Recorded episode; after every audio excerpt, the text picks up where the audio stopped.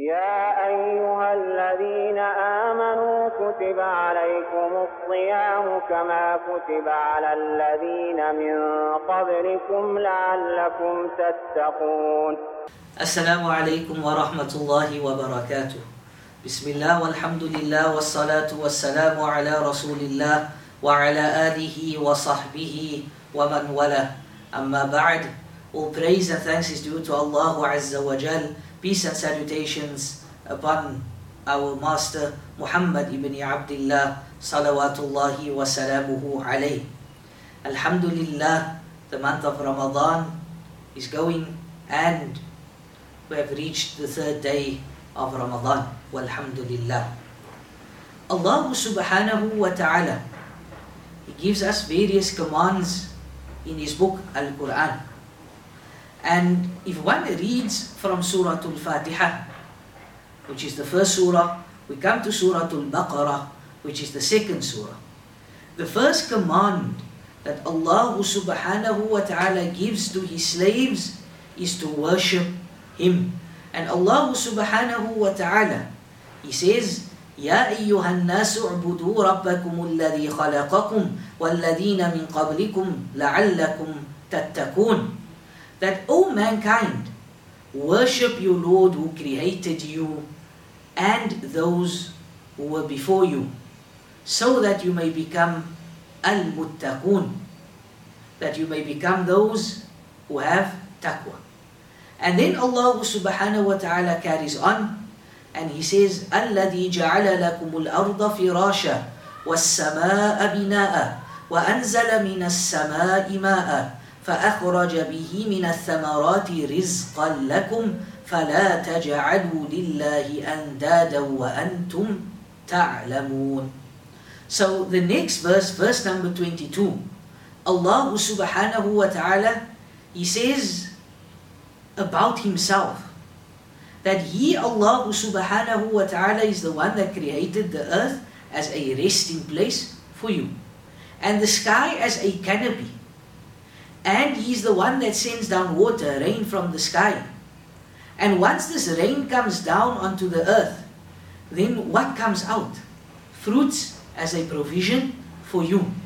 And then Allah subhanahu wa ta'ala, O slaves of Allah, Ya Abdullah, Ya Amat Allah. And then Allah subhanahu wa ta'ala, He says, فَلَا تَجَعَلُوا لِلَّهِ أَنْدَادًا وَأَنْتُمْ تعلمون then do not set up rivals with Allah subhanahu wa ta'ala in worship. Do not worship other than Allah subhanahu wa ta'ala whilst you know. And remember, O slaves of Allah subhanahu wa ta'ala, that Allah alone has the right to be worshipped. So this brings us to a very important word. The word ibadah.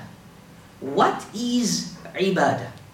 Ibadah is a collective term for everything which Allah loves and is pleased with from amongst the sayings and inward and outward actions. So for example, Salah.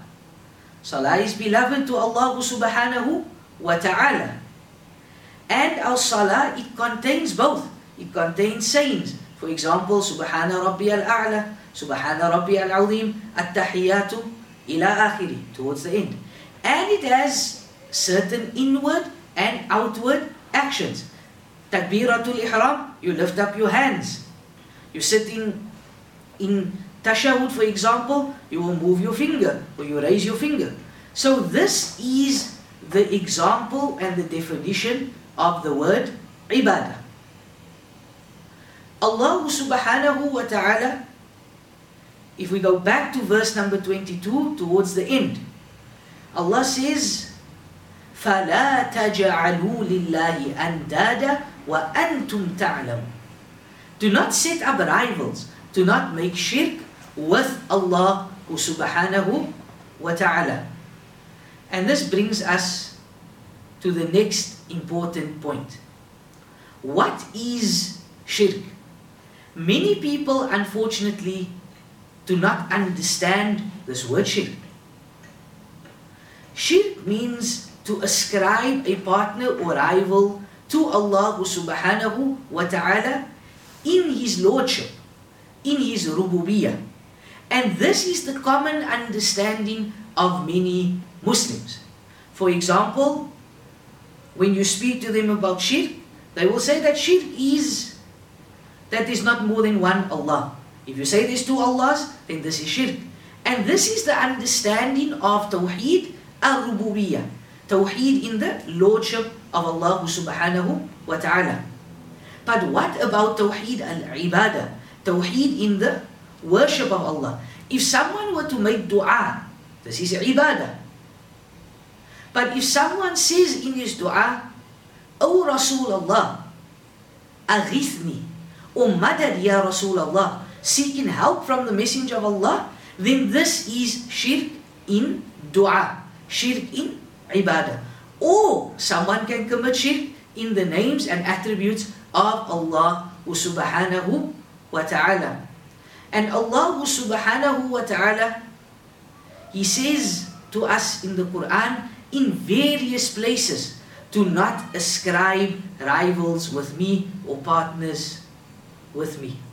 So we ask Allah subhanahu wa ta'ala to not make us of those that when we meet Allah subhanahu wa ta'ala on that day when nothing will help us. يوم لا ينفع مال ولا بنون إلا من أتى الله بقلب سليم And on that day when we meet Allah subhanahu wa ta'ala when neither our wealth nor our children will help us except that we meet Allah with a pure heart. That when we stand in front of Allah, we can be of those ibad, of those slaves of Allah subhanahu wa ta'ala that never ascribed any partners with Allah subhanahu wa ta'ala. سبحانك اللهم وبحمدك أشهد أن لا إله إلا أستغفرك وأتوب إليك. السلام عليكم ورحمة الله وبركاته. يا أيها الذين آمنوا كتب عليكم الصيام كما كتب على الذين من قبلكم لعلكم تتقون.